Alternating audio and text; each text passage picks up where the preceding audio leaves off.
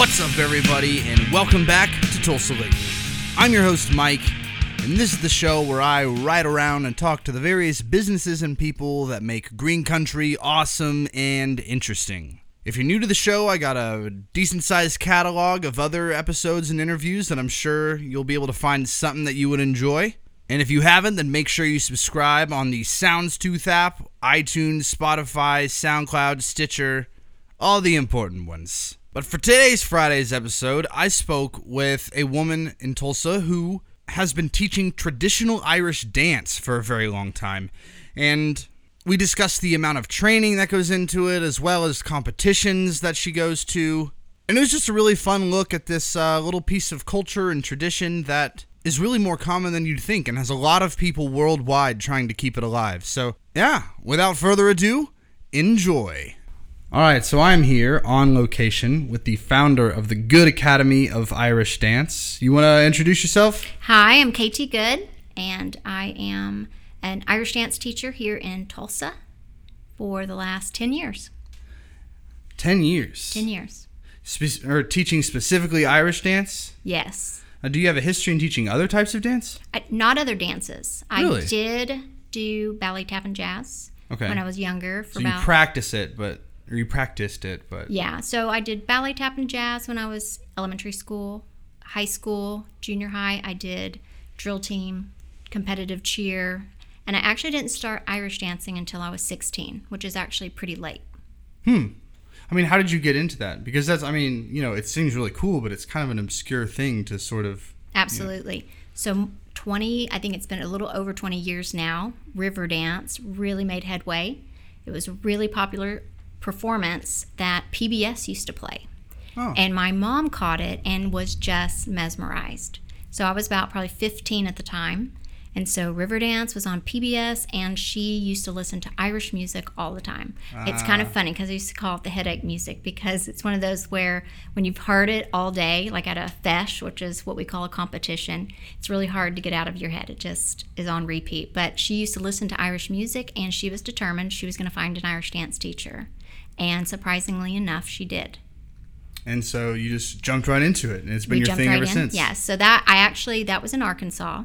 Oh, So we started whenever we lived in Arkansas, and she had a teacher that had just moved to Little Rock. She we call, you know off the boat. She was from Cork, Ireland, and she was a nurse and she was teaching Irish dance on the weekends. So my mom got in connection with this teacher.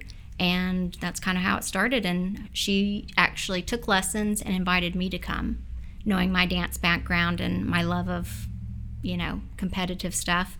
And, you know, got hooked and been doing it hmm. ever since. So clearly, so your mom sort of kept this love of your Irish heritage alive, kind of thing. What What is your history?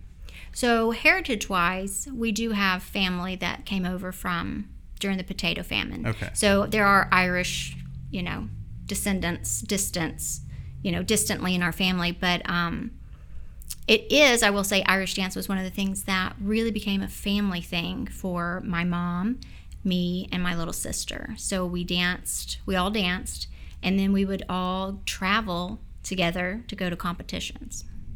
I wanted to get into those because you had said you just got back from one with your I students. I did. I just got back from Vancouver Vancouver. yesterday. It was probably the shortest trip I made for a competition. I left Sunday morning and then I took a red eye Monday night and got back yesterday. So it was the national championships. That was a long fight for a for a short visit. But what what are the what are the championships like? So the Like, championships describe like what happens. You know, you during the walk in. process. Yeah. So the competitions are divided up by age group. So Okay. the dancer that I had, she was U18. So that means that she will turn, if she's not 18 already, she will turn 18 this year. So she danced on Monday, and the competitions consist of a hard shoe dance, a soft shoe dance, and then they do what they call a recall round. So after you dance your first two dances, they add up the scores and then they call back half of the competitors to do a set dance. And the set dance is kind of a special dance. Um, when you do your first two rounds, you're on stage with other people. But the set dance is you're on the stage by yourself and you really get to highlight, you know, footwork. We call it fancy footwork, um, you really get to add a lot more personality into your set dance. And so, I mean, that sounds like a that sounds like a lot of work. How how often does someone that is how let's use for example who you took to competition? How often are they here practicing with so you? she is um, she's considered a champion dancer. There's the levels go from beginner, advanced beginner, novice, prize winner, preliminary champion, and then open champion. Open champion is Okay. your highest level in which she has reached, and she spends about um, she does class about two days a week for four hours, and then a lot of the work is done really at home, practicing, cross training. Um, and then there are times where she'll come into the studio extra for private lessons as we prepare for some of these majors. So there's the national champions that happen the weekend, the first week in July. Okay. The regionals are the first weekend in December. And then there's really kind of been a quick turnaround with this last competition because we just did the world championships and it's always during Easter. And Easter was a little bit later this year. So we've had about 10 weeks to go from the world championships to the national championships. Wow. now I how you're talking about world championships. So how I Mm-hmm. mean how many countries participate in this? Because there there's a huge history of Irish, you know, colonies and stuff in America. So how common is it to have that celebrated elsewhere? You know, I feel like since Riverdance, it has really helped kind of grow to other countries. You know, just here in the United States, Irish dance has been really popular in places like Boston, New York, Philadelphia, Chicago, um, St. Louis, even. And so in the South, the Southern region, it includes Washington, D.C., all the way over to Texas, Oklahoma. And just recently, in the last you know, don't don't quote me perfectly on five years, but I would say just in the last, you know, five to ten years, you know, they've included Mexico into the southern region. So when we go to regionals, Mexico is part of our region, but they're actually working on being able to be a region on their own and having their own regional championship. So Mexico is one that has really grown recently. I would say the southern region, you know, Oklahoma, Arkansas, you know, it's still pretty new in our area. There's only one certified school in Tulsa and maybe only four certified schools in the state. Okay. And so, um, Germany, some countries in Africa, Russia, I would say those are some that have been newer to the Irish dance competitions. Huh. That is really cool. I mean, that's that's just so cool that there is, you know, Irish culture being celebrated everywhere. I mean, that's kind of funny. I guess you just wouldn't really think about that. I, I kind of want to revisit. You you sort of you had said they they're four hours a, for two days a week here, and then they're going home and they're cross training and stuff. Mm-hmm. That is, and you know that sounded like a lot, but then I sort of started thinking about the videos that I've seen and stuff. There is a ton of footwork. So is it? Yes. Would you say that it's that it requires more of a cardio workout than maybe other forms of dancing, just Yes. because there's so much? So one of the things that um, it's really kind of actually been fun to do during her training process is really being able to make sure that we're dancing, training smarter, Okay. not necessarily harder. So we're on stage for 90 seconds for each dance. So they do their soft shoe dance, 90 it's about a minute to 90 seconds, hard shoe dance a minute to 90 seconds, and the set dance can be anywhere from about a minute and a half, 90 seconds to even up to 2 minutes. And so there is this element a long time ago when I trained, you know, it was we I think we worked more on endurance than we did stamina. Hmm. So we would maybe go running, but we'd go run a mile. But that didn't really translate on stage when you're running for a mile.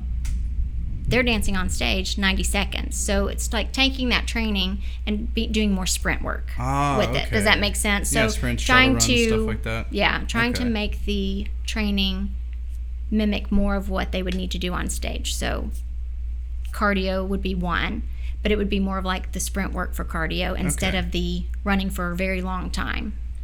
Okay, that makes sense. So I, you were talking a little bit before we started, and I wanted to get, I wanted you to get back into it because it seemed interesting. Uh, what were you doing before you started the studio? So before I started the Good Academy, I worked under a dancer named Kristen Butke, and she was my dance teacher right before I, I guess, retired from competing. And she actually was third in the world. She was the lead in Lord of the Dance opposite of Michael Flatley for a couple years. I, everybody knows that name, Michael Yeah. Flatley. They associate Riverdance, Michael Flatley, with Irish dance, and Okay. it is. It is very much that is what Irish dance is, just with some of the. He adds a lot more flair, I guess you could say.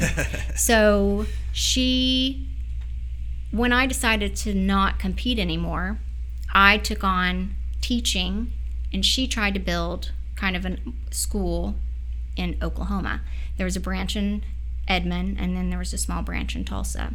And at the time, I worked at the city of Tulsa as a recreation coordinator. So I would work during the day, and then afterwards, we would hold classes in the evening for Irish dance. Oh, all right. And then I started the Good Academy after I got my certification, which you have to have if you want dancers to compete. But it's not always about competition. But the one thing I really appreciated about the certification was it was a very tough test. It was a three day test.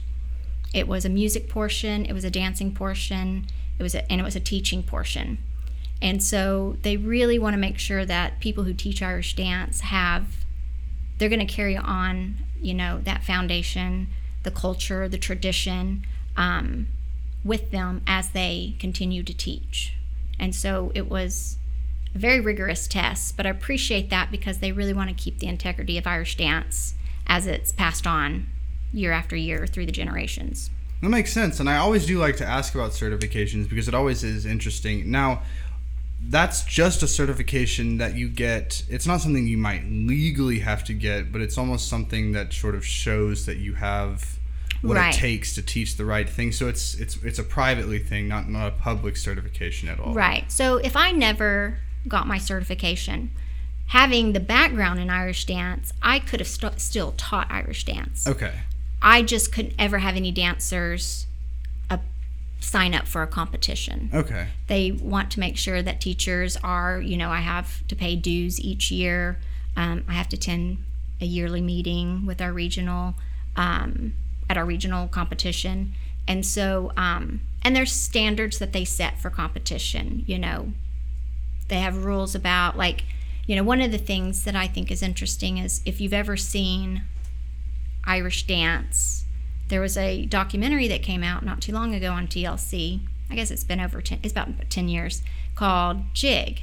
And so they follow dancers around the world championships, which by the time a dancer's getting to the world championships, they've probably been dancing for six, seven years.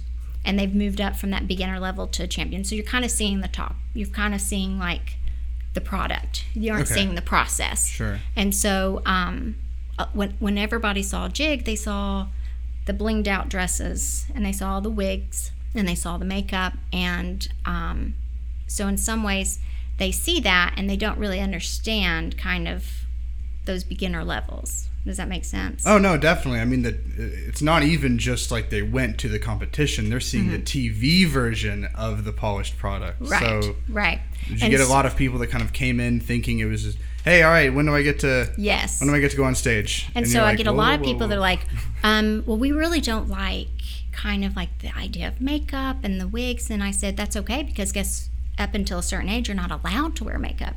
You're not allowed to wear makeup until at least 10. And there's no reason to wear makeup Hmm. at 10 even unless you're at one of those major competitions. Actually, I think it's U11 that they actually get to wear makeup. And so if I have dancers, we have a, actually, we, there's a FESH July 13th and 14th in Oklahoma City. I mean, what is this word? I'm sorry. Fesh. So Fesh, it's like T H it's spelled F E I S, F E I S. Okay. but it's pronounced Fesh. And, so and what it, exactly does that mean? it just means competition. Just means competition. It's just the Gaelic word for. Mm-hmm. Yes. That's cool. I like yes. that. and so at a Fesh, there would be no reason for my beginner dancer who is 10 or 11, really even 12, there's no reason for them to wear makeup. They don't Okay. really they don't need the makeup. It's just at that upper level when you are an open champion dancer dancing at the highest level at nationals, worlds and regionals, do you want to make sure that you have that polished look. And I like to compare it to when everybody talks about the makeup. If you were in a play on stage, you have a lot of bright fluorescent lights on you, and the stage makeup just really helps to emphasize, you know, your look. Like if you were to put makeup on to make yourself look old, or um, even, I guess they don't even have to do that to look old, do they? Are you familiar? No, I no, I understand. No, I mean because I was in plays and stuff in high school. You would just be washed out, I guess you could say. Yeah, So yeah. You look like a yeah. You look like a ghost with no distinguishable features. That's the what that's Yeah. the that's what I was trying to say. Distinguishable features. So you know you have these dancers who have worked so hard, and they have these bright lights on them, and um, they do tan their legs with fake tanner, and it's kind of like you know when they have worked so hard, and they go to do that extension. You know you don't want that to get lost with a white background and white lights. You want to be able to make sure that you can really show those distinguishable features, especially of all the hard work you've put into it, you know. And um, I find that, you know, the dancers I feel like should be able to feel like like look good, feel good when they're on they're on that stage too. So So you're so you're saying this, and I guess it's not something really that would have crossed my mind. There are people that I assume you've had complaints from people being like, "I don't want my You kid wearing makeup on stage," because that just seems well, maybe just because I did theater stuff when I was younger. It's so it's so like, why would that be weird? I think some people look at it as more of a pageantry. okay, and I see, don't, and you know, and I don't see anything wrong with makeup at pageants. I feel No. like, like you're talking about, it's just makes your features more distinguishable. Um, I think it's something in the whole Irish dance community that's been debated over the years. But kind of going back to that certification, we have a governing body that you know we get to vote on rules as teachers, and the TCRG that I have, I'm part of what is the um, CLRG organization based out of Dublin. And so the teachers, as we meet for these meetings, you know, we discuss things that might be issues, and the makeup one and the tanning come up quite often. And so that's when a rule was passed that they aren't allowed to wear makeup until they're an older. okay. And, you know, just to sort of quell any sort of yeah, and like even like toe stands. A lot of my dancers, they can't wait to get toe stands, but they have to be 12 before they're allowed to do toe What is toe stands. stands? So on a hard shoe, there are there's a block, and very much like you would see on a t- um, a point Okay. shoe for ballet. Sure, so they have okay. that flat surface um, that they can get up on top of. Ah, they have gotcha. something like that on a hard shoe that is there's fiberglass and they have a flattened t- top. And so dancers love it when they get to earn the right to do toe stands because it's just it's a fun move and it's kind of like the first fancy footwork they get to do. It's kind But- of iconic with sort of stage dancing. You Yeah. know, getting up on the toe. like. I'm sure getting your point shoes is kind of like you know a very important moment for a ballet dancer. yeah. And so hard shoes, getting your toe stands, getting to do toe stands is kind of one of those moments that Okay. they've earned the right to do toe stands. And the thing is, is that they're not allowed to do them until 12, and that's not my rule. That's the governing body's rule that we as teachers have decided that it's really not safe for dancers to do until that age. You know, Okay. until they have better um, ankle stability, um, you know, core stability, where we know that they could handle that movement without injuring themselves. Okay. So that that's kind of the thing with the the makeup and everything. You know, we do try to make sure that um, we have these rules in place to keep things from getting out of control. But the makeup thing, I think, is just something that has just gone around. I would imagine that it's in similar sports too. You know, with recitals, I'm sure that people talk about how much makeup is appropriate. Um, Sure, sure. But it is something that I would even say my husband, my dance, my dancer Harper, my daughter, she's six, and you know the idea of makeup, he doesn't like it, but he also understands that that's not something she's even going to be doing for another four or five years Okay. you know so i think sometimes when you see this little girl you you know there's that innocence that you want to keep and i do call i call it the spaghetti years you know at a competition for my daughter when she goes to in oklahoma city next weekend you know she's going to wear her hair in a ponytail with a bow and she's going to wear a very simple school dress there's an example behind you that houndstooth dress yeah, yeah. so there's no rhinestones on it there's no there's the colors black and white It's very, um, you know, there's no bright colors. So she's going to be in a very traditional costume with not a with no wig, with no makeup. And so it's just kind of I think when Jig came out this image of these dancers running around with wigs and makeup and these dresses and they do, but there's a process that you go through before you actually get to that phase. Okay. okay. I'll just throw you out in it. So, how often do competitions happen? would you say? Just in general, in the U.S. or regional or anything like In the that? How US many do you go to a year? In the U.S., there's a competition. You could find a competition probably every weekend, Oh, really? but you would have to probably travel. yeah. You know, so the ones that my students go to, we have the Oklahoma City Fesh. Last year it was actually held in Stillwater. Um, I think this year I keep calling it the Oklahoma City Fesh, but I think it's actually going to be in Edmond, but Okay. same area.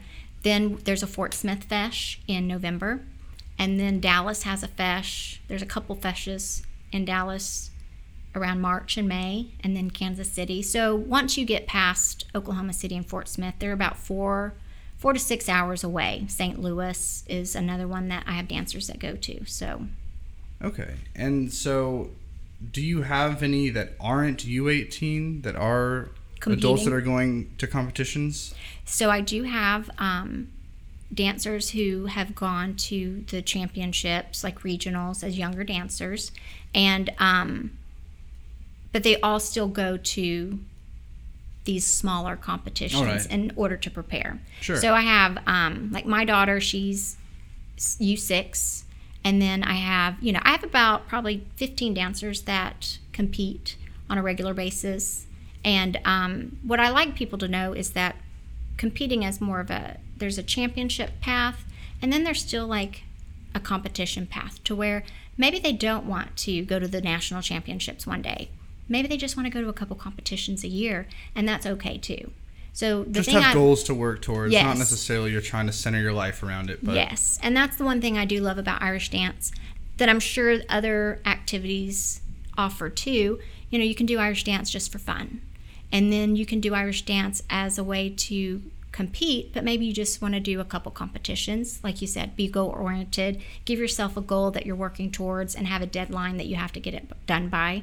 And then I have dancers who they do, they want to be more on the elite path, and they want to they're they're re- ready to put more time and energy and the effort into going to some of these bigger competitions. Okay.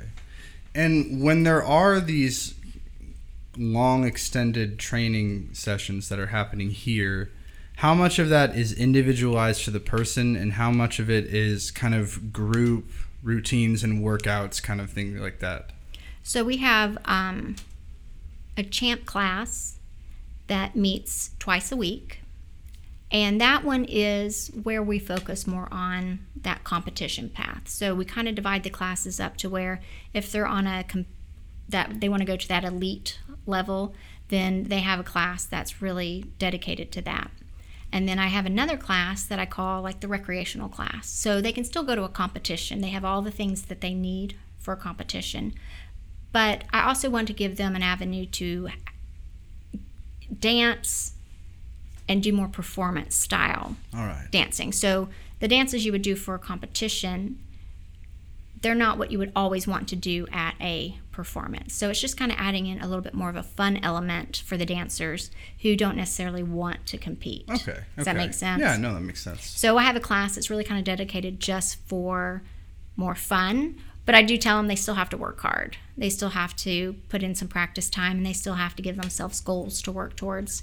And that's why if they ever wanted to go to a competition like the Fort Smith one or the Oklahoma City one, it's close by, it's a day trip, and they have everything they need to do the competition, but they might not move through the levels very fast, and they are okay with that too.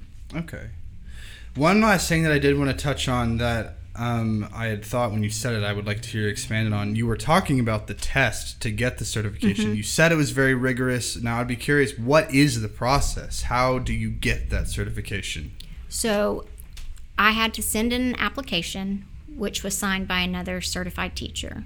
So it's always very good to make sure you have good connections and in good standing with other Irish dance teachers. Okay, all right. And um, because we all compete against each other, like our students when they compete. But I have to say, one of my best friends in the whole world, who I got to see in Vancouver. Um, she's an Irish dance teacher in Nashville, and so it's always really fun to go and share our, you know, what's going on in our studio and sharing different I- training ideas. And so, in some ways, you know, you you only get better when you help others, right? Right. So um, you have to get uh, signed off by another teacher, and then I studied for about three months, and there's a music portion, there's a teaching portion, a dancing portion, or actually is a written portion. So we're given this book, and it's a traditional book of Ceilis, and there's 30, 31 Ceilis. What is a Ceilis? So a Ceilis is the group dancing that you might recognize. Okay. A lot of people have said that square dancing has actually evolved from Ceilis dancing. And so if you can imagine, okay. okay. it's just without the calling and the verbal calling during it. So it's like we need instructions to dance. Mhm. So it's uh, group dancing, and um, which they do have teams that compete too. I just don't have enough in the same age group to really put a team together. But um, so there would be about, if I counted up all the number of bars, there's like 4,000 bars of choreography in that book. And I walk into a room and I'm told to teach the body of St. Patrick's Day. So out of those 31 Ceilis, I have to remember what the body of St. Patrick's Day is without looking at the book. Okay. And I have to be able to lilt the music, is what they say, and um, teach a group of dancers on spot. oh, wow. So you walk in and they say, teach the body of St. Patrick's Day. They do give you a second to kind of think, regroup, you know, get your head around it. And, um, and the same for the dancing. So I had to do two sections of that for the teaching. And then for the dancing, you walk in and they say, you're going to dance the blackbird. So there's some traditional dances that every school all over the world, we all do the same, and they're called traditional sets. So there's one called St. Patrick's Day, Garden of Daisies, Blackbird. There's some tiny stylized differences, but if a dancer from, you know, a school in Ireland and a dancer from my school got together and did Blackbird, they would have the exact same step. Okay, cool. So those are called traditional, and those are kind of part of that keeping that tradition where we all have the same choreography for these Ceilis and these traditional sets. okay, which is the importance of having a sort of centralized organization to have Yes. those standards. Yes. Gotcha. Because over time, like anything, things evolve, moves evolve, and Oh, yeah. they just want to make sure that you know there's still that tradition that that those steps are being based off of, and then the music. Um, the music was actually pretty easy. They played just the set dances, so they would play St. Patrick's Day, and you'd have to be able to recognize that. Then they have what they call non-traditional set dances, and that's what the dancers would do at a championship recall round. So my dancer does Kilkenny races at speed 108. And another dancer from another school might do Kilkenny races at 108. But they would be completely different because it's unique choreography that I Oh, okay. that I put together for her. Um, and somebody might do Kilkenny races at 110, or somebody might do Planxty Hugh O'Donnell at 67. So the non-traditional dances uses the, we all use the same music, but we get to pick different speeds and we get to pick our own unique choreography to put to it. But I'm tested over that too. So I would go in and we'd have to have seven dances that we've prepared, but we don't know which one they're going to ask us to do. And so I would say that was part of the exam that I liked the least was just having to know so much material and only being tested on a small portion of it. So at the time I took mine. of it was gonna be yeah, on the never- Oh, yeah. yes. so um, I took my test in Boston at the time because it's only offered around two two times in the United States each year. Okay, so that's that's kind of interesting. I don't think I've ever heard of that concept, but it makes sense. Are you saying that you are basically teaching someone, and you sort of have to bring them with you and show kind of like this is me proving that I can teach someone. This is someone that I've taught. They actually will have dancers Okay, from the local alright. dance school, Okay. and um, you do yeah you're asked to teach them something. How long do you have to teach them something? Because are you teaching them an original dance of yours? Is that what you're Uh-huh. saying? Okay, so Yes. how long do you have to get them to? You know, that's a question that a lot of whenever we were all studying, there was a little message board, and it was kind of figuring out like, you know, do you have a certain time? Like, do they have to get something in a certain amount of time, or what if you don't get finished teaching them the whole step? And I think part of it is is that there's not really like, like they don't have to memorize it. They just want to see how you interact with the children Oh, okay. So and see if you can. okay. Um, so what I remember with my dancer that I was teaching, not my my dancer that I took, but the dancer that they gave me to teach this part, and she was struggling with it, which is interesting because she's actually she was a champion dancer from another school. So it was a move that she could have gotten, but I'm sure they tell them, you know, well, I want you to struggle with something and see how the teacher re- or see how she would react. And so I remember she was doing a part and she wasn't really getting it, and so I gave her a similar move that she could work on until she got the fancier move. So it was like a drum. And so instead of doing a toe heel drum, she just did a heel drum. And I remember that the panel said, why don't you give her a little bit of time, maybe to get it a little bit better? And so um, I did, and she still wasn't necessarily getting it. But what I think they wanted to see was that you're able to work with the dancer and their strengths and also give them different options. So it wasn't like that one move, she could do something else that would maybe fit her better until she got the harder move. You know, they want to see that you can teach not just a hard step, but give them something they can evolve with and get better as they work. That's an important thing for any teacher. I can always remember that the best, you know, teachers just academically that I had in high school were the ones that were able to explain something in three or four different ways if I didn't understand it the first time. I feel like So that's that- the that story of my sense. life. Yes. I- So I would have dancers. We have this move called um, threes, and you so you would say hop one, two, three, and then I would have one dancer that it would make more sense if I said gallop and hop, and then I would have another dancer that she would do better if I said gallop and gallop and hop because it kind of went more with the music. Um, I had another dancer a long time ago. I had to say one two split because that meant at that moment her legs were apart, not together. And so it is. It's like finding different ways to tell a dancer the same thing that makes it click for them. You know, because everybody's different. Everybody has different learning styles, and it's interesting to find saying it for this dancer really works but having to find it say it in a different way for another one hmm. you know like you said just finding different ways of saying the same thing Cool.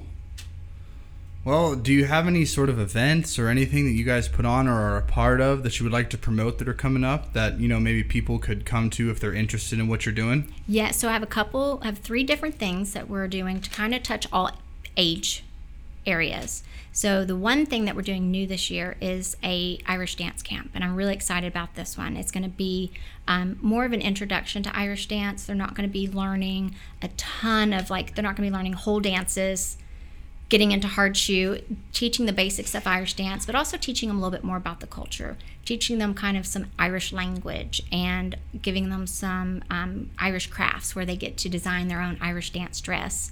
And then um, the last day of camp, we're going to do like snow cones, and it's actually what I love. There's when people come to Irish dance, I'm always expecting that they've seen Riverdance or Lord of the Dance. But what I found is that you know a lot of them have seen us at Irish Fest, and so I'm gonna do a movie time. We're gonna watch Lord of the Dance at the end of camp so that they can kind of see um, a dance show and how this Irish dancing gets kind of used in other ways than just Okay. competition. So we have that coming up. If the camp is something that people can't make because during school or during summer, I know people have vacations and stuff. We do an intro class on the weekends. And so, August, we're going to have an intro to Irish dance on Saturdays. It's a four week class, one hour a week. It's 10 to 11. And that's for all ages. So, kids, four up to adult. Some adults would prefer, I know, to kind of be in class with other adults. So the third thing that we're doing is a class called Ceili Club, where we're going to be learning those Ceilis I talked to you about, the ones that you can go to any place in the world, and if there's an Irish dancer there, you could get together and maybe do Walls of Limerick together because you'd all have the same hmm, dance. Hmm. And so the Ceili Club, I'm trying to promote that as a way for people who, adults, 21 and over, for them to have fun with Irish dance, but it's not as structured. They're not having to meet every week. They're not really having to go home and like practice a lot. It's more of a fun outlet around the culture of Irish dance and Okay. something they can do. Yeah. bring your own beer, bring your own wine. We'll have some snacks. Somebody called it like the Pinot's Palette of Irish dance, where they come, they get to sip and have more fun. And then, you know, what I would love to see with that is having class time. You know, we have a one scheduled for August 15th. It's a Thursday evening and um, you know having a couple Ceilidh clubs once a month and then going out to McNellie's or Kilkenny's or Arnie's where they have some of these bands play Irish music and then being able to do some dancing at the bar. Do you know what I mean? Yeah, so yeah. Um, they call it session music where you know you might hear it. Carnegie I know plays around town um, but you know they play a reel and we all get up and we do walls of limerick together so kind of t- giving them an outlet as well to learn something in class in a less structured environment and then being able to take it out into the town and you know into the community and sharing that with them in that way Man, that sounds that sounds like it'll be really fun. august 15th All right. put it on your calendar right All right. So where can people find you on social media and or websites to learn more about you? Yes. So I have a website, thegoodeacademy.com, good with an E. We have an Instagram page and we have a Facebook page. And if anybody needs more information, they can just contact me directly. Cool. Are, and I also want to ask: Are you are you the only one that's got an Irish dance academy going in Tulsa? So I have the only certified Ah, Irish Dance Academy in Tulsa. Well, that's cool. I'm, I'm glad that you are a part of keeping that alive here and kind of, you know, I, not even just keeping it alive, but making it cool. Yes. Yeah. and then there's, like I said, there's um, there's a school in Tahlequah. There's a certified or certified school in Tahlequah, a certified school in the Edmond, Oklahoma City area, and then um, I actually have a branch in Stillwater too that we opened last year. Cool. So, and I do Wow. homeschool classes for home. Like, again, a lot of my classes are all ages, but I do have a time during the day for more homeschool age kids um, that adults could come to. But yeah, all ages, homeschool, adults only. We got it all. Awesome. All right. Well, you heard it here. Thank you very much for talking to me. Thanks This for is, having yeah, me. This is so fun. Yeah. This is a really cool studio that you have here, by the way. Thank you. Yeah. I love the wood floors you got down in there. Appreciate it. I bet that I bet that sounds really cool with the shoes. Does, I is know, it- I is was it just thinking- thunder in here? I could, yeah, Yeah. yeah. That's sometimes cool. I was gonna say I should have had some of um, my dancers here to do an acoustic version of a treble reel, but maybe I could put one together real quick. Sure. Do you yeah. want to do that? Yeah. All right. Yeah. Well, I'll uh, I'll play that on the Instagram. But yeah, thank you for talking to me here. Thanks for having me. And that wraps it up for this interview. Once again, that is the Good with an E Academy of Irish Dance in Tulsa. You can find them on Facebook and on Instagram. So if you or anyone you know would like to be on the show, would like to be featured in your own episode on Tulsa Lately Podcast, you can hit me up at the Tulsa Lately Podcast on Instagram or Twitter or Facebook, or you can send me an email to tulsalately at gmail.com. And once again, make sure to subscribe on Soundstooth, iTunes, Spotify, SoundCloud, Stitcher, all the important ones. And I got no other announcements unless you want to advertise. Hit me up on the same channels. Other than that, Tulsa and surrounding areas, I'll see y'all around.